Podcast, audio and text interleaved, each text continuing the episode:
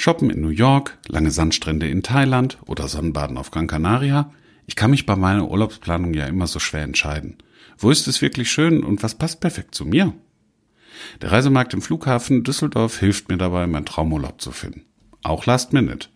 Probiert es doch einfach mal aus.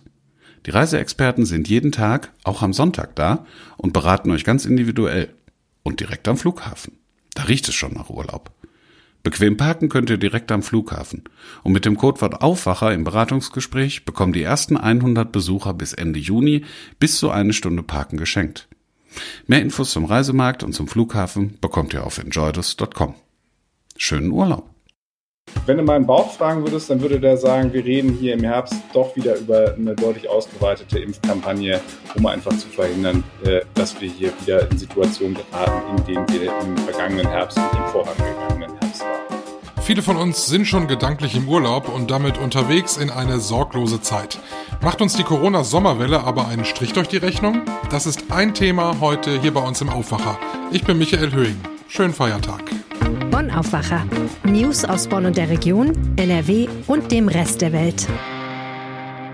Und wir werden später auch noch sportlich hier im Aufwacher. Nach 15 Jahren gibt es wieder Football von Düsseldorf Rheinfire zu sehen. Die künftigen Heimspiele sind in diesem Jahr allerdings noch in Duisburg.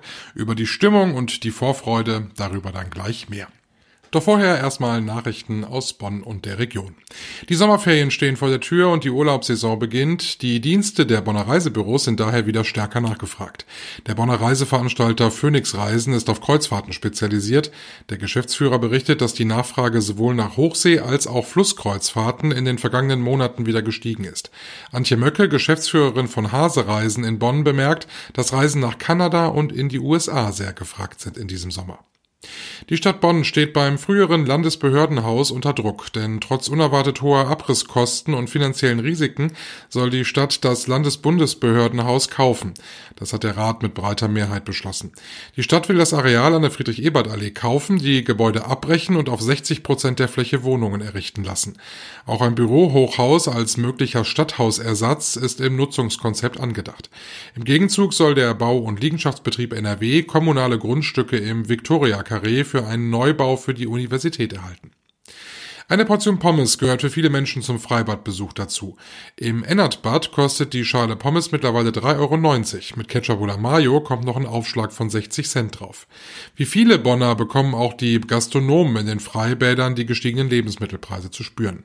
Der Preis hänge immer von vielen Faktoren ab, sagt Uwe Lobetzky aus dem Ennertbad. Neben den gestiegenen Lohnkosten würden vor allem die Herstellungskosten den Verbraucherpreis bestimmen und der Ukraine-Krieg und die Pandemie. Die Preise für Frittenfett sind um 150 Prozent gestiegen, Pommes selbst sind 20 Prozent teurer.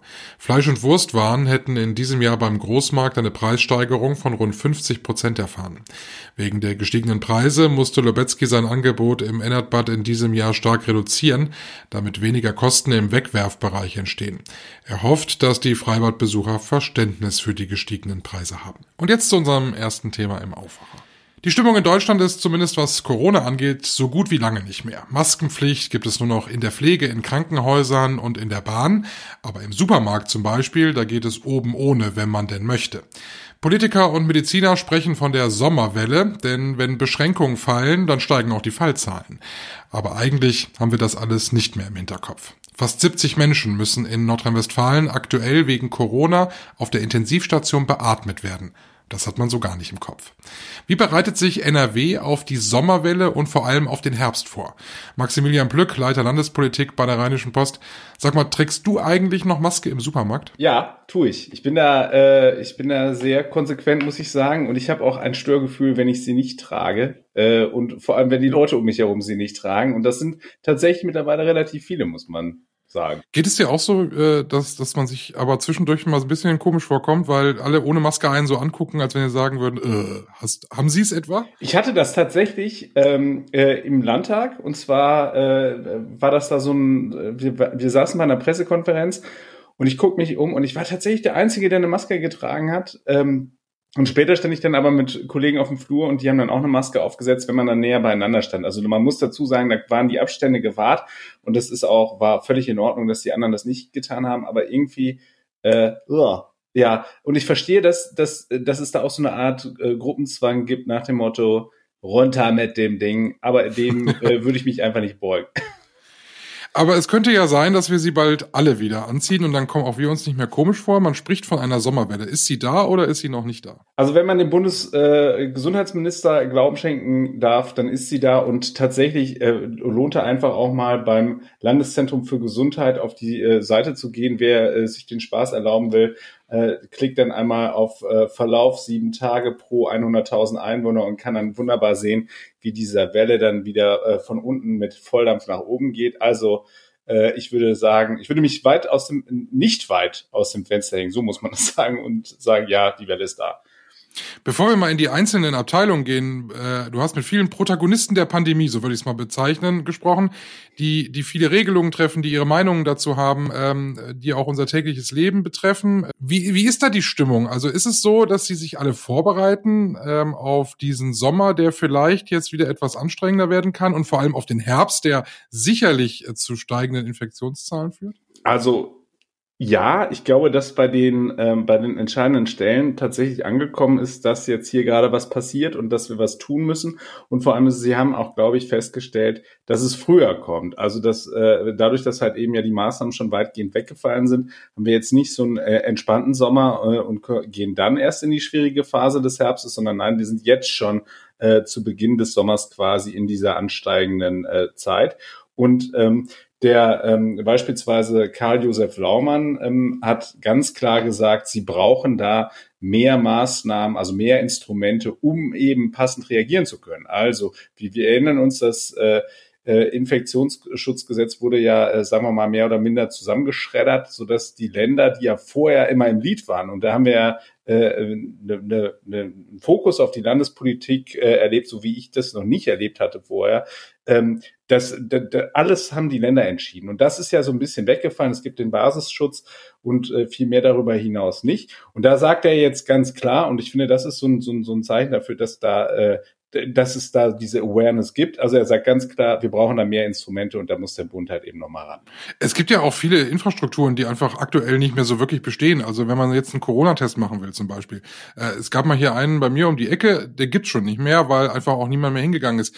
Sowas lässt sich ja auch nicht von heute auf morgen wieder alles machen. Und ob das mit diesen, mit dieser, mit dieser, mit diesen Testungen, die der Staat dann auch zahlt, ob das überhaupt alles äh, auch in Zukunft so ist, das ist noch alles gar nicht geklärt. Ne?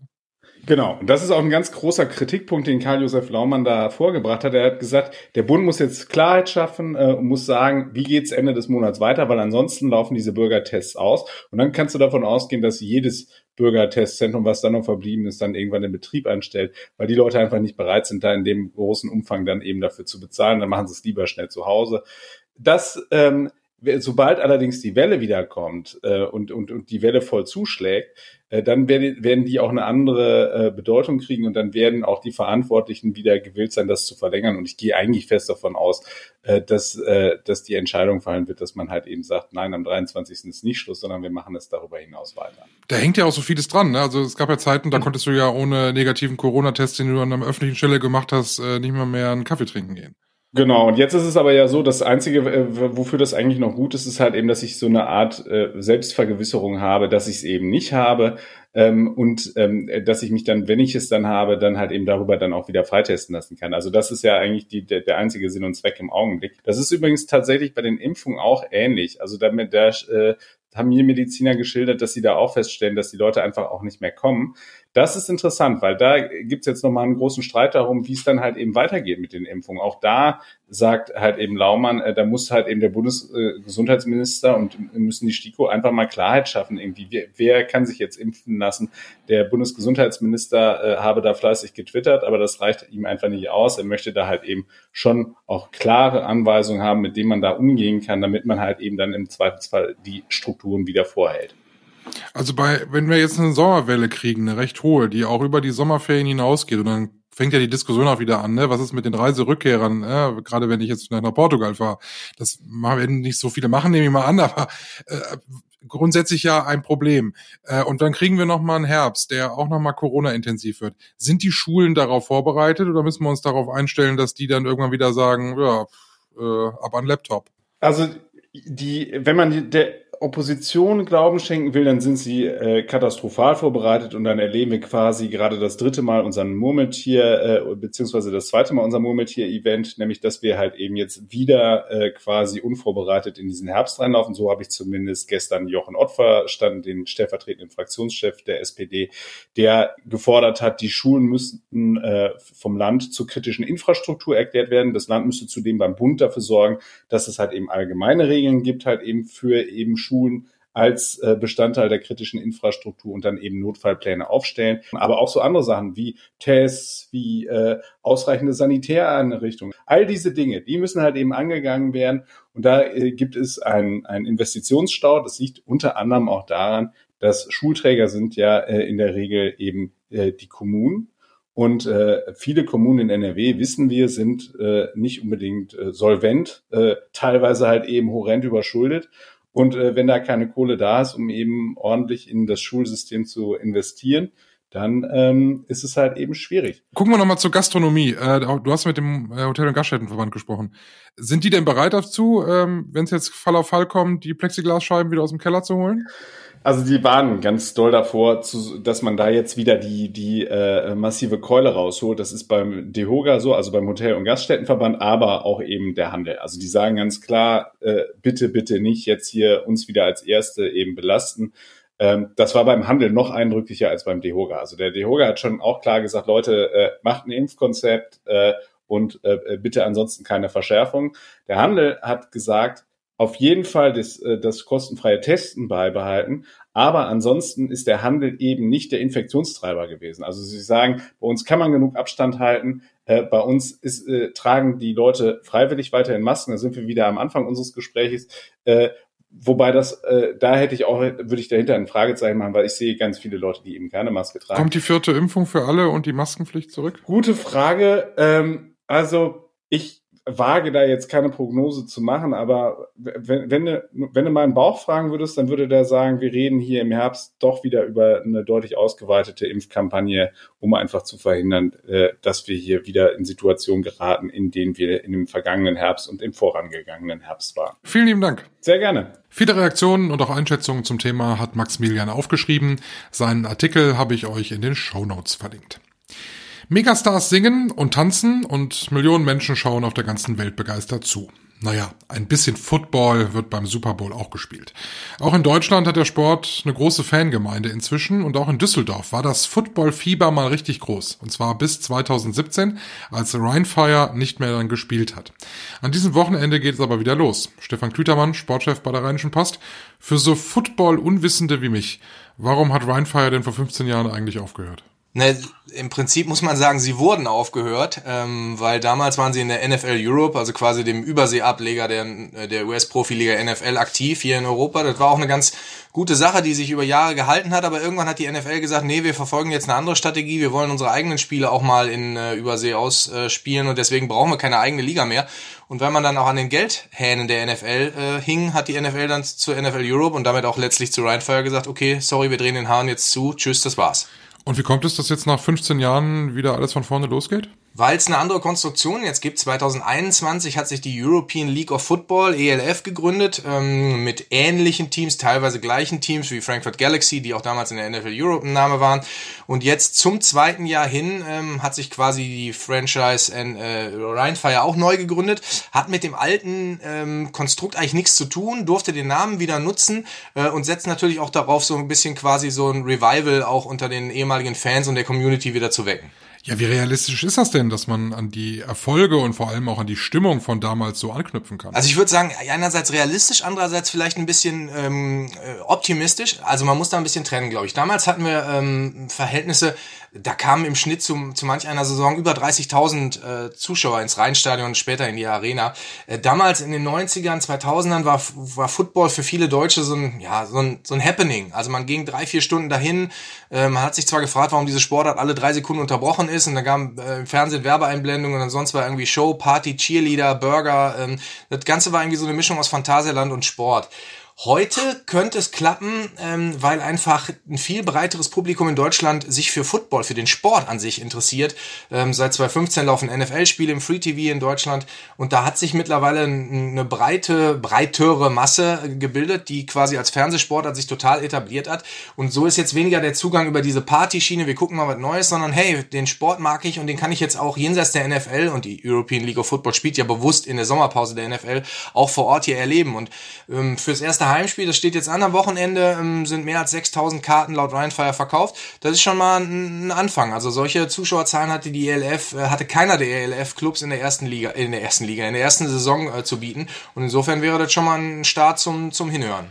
Jetzt bin ich ein absoluter Neuling im Football. Ich kenne die Regeln nicht, ich weiß nicht, worum es da geht. Äh, du hast es gerade auch beschrieben, ne? immer wieder wird was unterbrochen. Was würdest du mir empfehlen, wenn ich jetzt trotzdem Lust habe, äh, mir das bei Rheinfire mal anzugucken? Wie muss ich mich auf so ein Spiel vorbereiten, wenn ich gar keine Ahnung habe? Also du müsstest vor allen Dingen, ähm, glaube ich, erstmal ein paar Spiele im Fernsehen gucken, weil ich glaube, wenn man wenn man anfängt und sieht ein Spiel direkt im ähm, im Stadion mit den Linien und Linien und Regeln und so, da ist es einf einfacher als Fernsehsportart da reinzukommen.